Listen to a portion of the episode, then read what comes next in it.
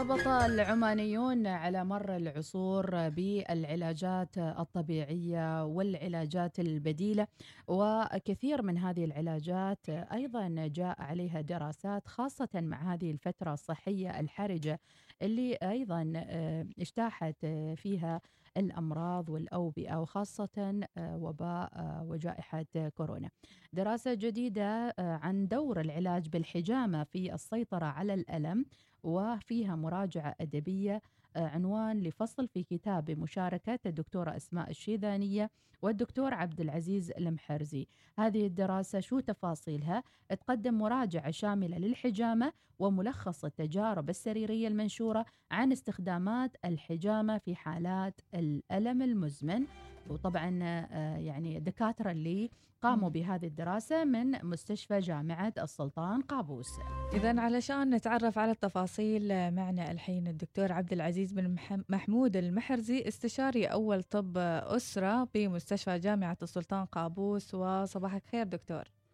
صباح الخير لكم ولجميع المستمعين الكرام وشكرا جزيلا على هذه الفرصة والاستضافة. بارك الله فيك. أول شيء دكتور حابين نعرف ماذا يقصد بالحجامة وما هو تاريخ الحجامة في الطب بشكل عام. طبعا الحجامة هي من المواضيع يعني اللي جذبت انتباهنا إحنا كأطباء ممارسين لأن نشوف دائما المرضى اللي يراجعونا في العيادة يعني بعض خاصه لما اللي يشتكوا من آلام مزمنه وكذا إنه يقولوا والله رحت للحجام وحجمت وجيتكم الحين. فهذا نفسه يعني أعطانا بعض يعني عامل جذب للموضوع هذا يعني. الحجامة مثل ما تعرفي يا أختي الكريمة يعني الحجامة هي من وسائل الطب الشعبي أو التقليدي التي استخدمها يعني شعوب الأرض قاطبة تقريبا وتاريخها يعود لآلاف السنين. يقال أن من قبل 5500 سنة القدماء المصريين موجودة في النقوش اللي اللي اكتشفت بالنسبة للفراعنة ومن هناك يعني انتقلت هذه الوسيلة إلى الحضارات الأخرى الحضارة اليونانية والحضارة الرومانية وإلى كافة شعوب الأرض يعني بالنسبة طبعا للمسلمين مثل ما تعرفين هي من ضمن الوسائل اللي, وردت في الطب النبوي والسنة النبوية ويقال أن الرسول صلى الله صلى الله عليه وسلم زكاها وقد يكون استخدمها بنفسه يعني. نعم. ولكن دكتور نريد نعرف ما الجديد في هذه الدراسة وأيضا استخدامات الحجامة بين السابق وما توصلتم إليه في هذه الدراسة. بالنسبة لهذه الدراسة طبعا قد تكون يعني على حد علمي هي أول دراسة عملت بشكل علمي واضح وشاملة من ناحية أنه رجعنا لتاريخ الحجامة إيش هي الحجامة إيش أنواعها كيف ممكن يعني النظريات العلمية اللي ممكن مثلا تفسر أن الحجامة لها تأثير إيجابي للجسم أو على الحالات المرتبطة بشكل بالألم بشكل عام يعني. وبعد كذا استعرضنا مثل ما تفضلت التجارب السريرية اللي, اللي عملت في كل أنحاء العالم. تقريبا استندنا إلى ما يقارب من 70 مرجع علمي. فاعتقد يعني بالنسبة للعلماء في كافة أنحاء العالم هذا قد قد يكون مصدر شامل لهم لأنها لمت من كل كل الدراسات ولمت الموضوع بشكل شامل. بالنسبة للحالات أو الجديد في هذه الدراسة بشكل يعني بشكل علمي نقدي إحنا استعرضنا كل الدراسات اللي عملت أو أهمها نقول فتبين لنا انه يعني بالنسبة للحجامة يعني مستقبل يعني بالنسبة للمؤشرات وكذا مؤشرات واعدة مؤشرات مبشرة إن الحجامة لها دور بالنسبة لحالات الألم المزمن وهذه الحالات اللي اللي شفناها هي الآلام الالام المزمنة اللي هي اللي اسفل الظهر آلام الرقبة آلام المفاصل. وبالإضافة للالم الالم العصبي التالي متلازمة النفق الرسغي الالم العظمي العضلي التليفي. فشفنا كل هذه الدراسات. في بعضها طبعا الأدلة أقوى من من من البعض الآخر. لكن بشكل عام اللي توصلنا له برغم إنه في دراسات عديدة مثل ما قلت يعني مصادر علمية كثيرة لكن ما زال هناك الحاجة إلى المزيد من البحث والتقصي وتحسين الجودة العلمية والمعايير العلمية لإجراء هذه الدراسات في المستقبل. دكتور عبد العزيز المحربي هل هذا يعطي الحجامة يعني آه الثقة آه بالنسبة لكل من يقوم بها أم هي تأتي فردية ومختلفة من آه شخص إلى آخر في ناس يسوون حجامة يقولوا ما استفدنا منها مرة ومرتين أو ما هي الآلية حتى نثبت أن هذه الحجامة صحيحة ومجدية بالضبط يعني هذه كلها مثار مثار تساؤلات يعني حتى إحنا التجارب السريرية اللي تطرقنا لها كل تجربة يعني بعض التجارب استخدمت عدد بسيط جدا من المشاركين اختلفت معايير يعني اختيار الناس اللي هم شاركوا في هذه التجارب حتى معايير التقييم كانت مختلفة نفس الشيء بالنسبة إيش الأنواع المستخدمة في الحجامة في هذه التجربة أو تلك التجربة؟ كل تجربة لها يعني استخدموا أنواع مختلفة من الحجامة. ونفس الشيء بالنسبة لعدد الجلسات مال مال الحجامة يعني وبالنسبة لفترة العلاج نفسها يعني. فهذه كلها ما زالت مثار تساؤلات. نتمنى في المستقبل إن شاء الله إنه يعني يمكن تتاح لنا الفرصة سواء يعني نتمنى إن شاء الله عن طريق مستشفى جامعة السلطان قابوس إنه يكون لنا فرصة إنه نعمل تجربة على تجربة سريرية على على مرضانا بانفسهم مثل ما تعرف أختي الكريمة يعني. المرضى طبعا كلهم يعني لأسباب وراثية وكذا يكونوا مختلفين من دولة على دولة يعني. فربما يكون بعض الأحيان التجارب اللي نجريها في عمان هنا تكون أكثر فائدة. لنا أساس نعرف هل ممكن نعممها للمرضى العمانيين أو لا يعني.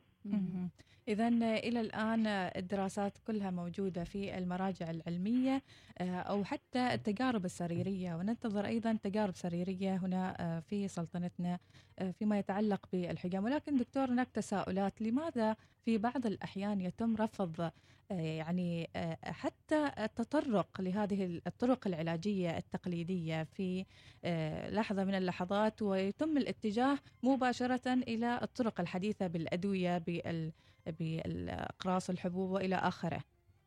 والله سؤال مهم جدا أختي الكريمه يعني هذه يعني إحنا يعني اللي يعني نحاول نحققها من خلال هذا الفصل الكتاب إن هذه هي دعوة للتقارب، دعوة للتكامل بين الطب الحديث والطب التقليدي أو الطب الشعبي يعني.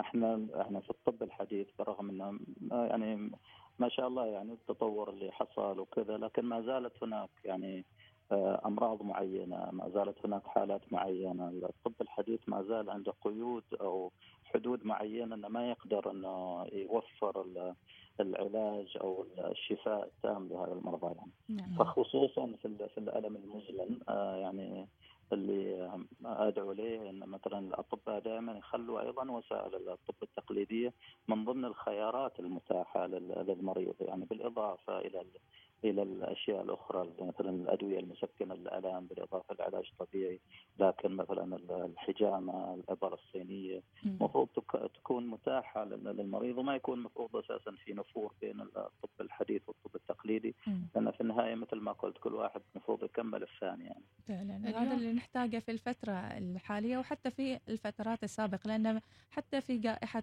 كورونا هناك بعض المحاولات لإثبات هذا العلاج العلاج التقليدي في التخفيف ربما من بعض الأعراض بالضبط صحيح لأن حتى الآن يعني ما مثل ما تعرفين ما في علاج اللي هو شافي لمرض الكورونا ويكون اللي سمعنا ليه يعني من الناس أيضا اللي آه، تأثروا بهذه الجائحة إن بعضهم فقط استخدم الطرق التقليدية والأعشاب والأدوية التقليدية والحمد لله يعني أمورهم صارت طيبة يعني. هل هناك آثار جانبية للحجامة أو بعض الأمراض اللي يمنع تماما انه الشخص يقوم بالحجامة فيها حتى لا يتسرع البعض ويعتقد أنه خلاص هي يعني جيدة للجميع أو مناسبة؟ بالضبط نقطة مهمة جدا يعني فأنا يعني أتوقع يعني أو اللي الجانب المهم أن بالنسبة لأي مريض أن المهم جدا إنه يستشير طبيبه ويسأله إذا كان الحجامة مفيدة أو لا بالنسبة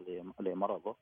والشيء الثاني إيش هل إن المرض أو الحالة اللي عنده تسمح له بإجراء الحجامة ولا لا يعني.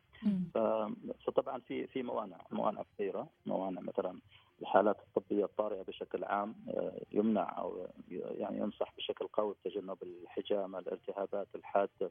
أمراض السكري تسمح ولا لا؟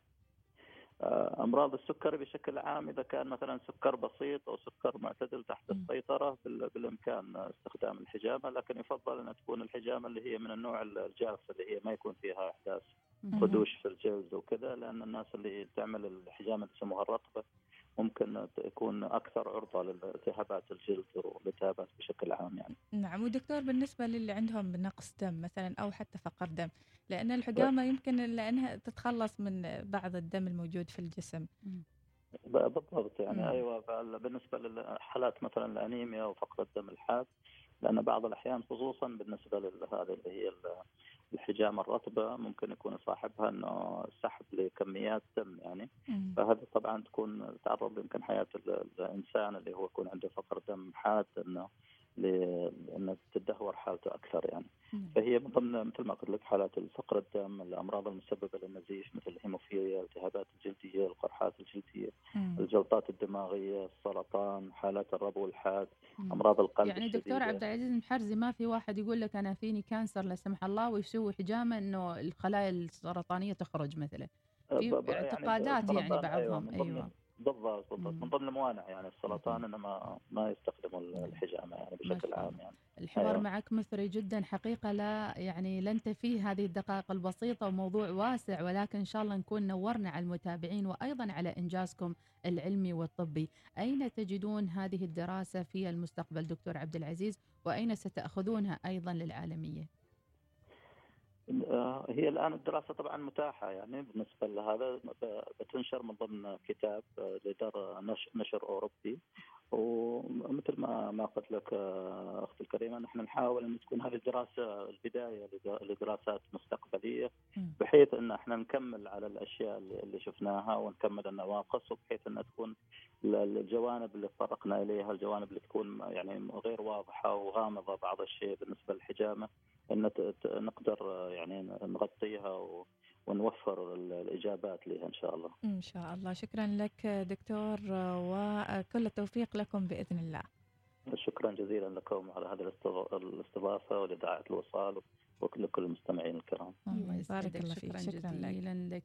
إذا جهود تبذل حقيقة من مستشفى جامعة السلطان قابوس بكوادرها اللي أيضا تبحث في كل ما هو مهم وكل ما جديد أيضا في القطاع الطبي والقطاع البحثي في نفس الوقت الطبيب إذن هذه بداية بشارة خير أن مثل ما قال الدكتور عبد العزيز أنه سيكون هناك دمج بين الطب التقليدي والطب الحديث في علاج بعض الأمراض وفي دول متقدمة في العلاج الطب مثل يعني الصين وإلى آخر ما زالت إلى إلى الآن تعتمد الطرق التقليدية في علاج بعض الأمراض أو التخفيف من أعراضها. صحيح. ففي هناك وحدات يعني وحدات بسيطة تم افتتاحها آه، في آه، بعض المراكز الصحية أو حتى في مركز صحي آه، فيما يتعلق بالعلاج بالطب التقليدي. نتمنى إن شاء الله المزيد من الدراسات اللي راح توسع هذا العلاج والاستفادة ب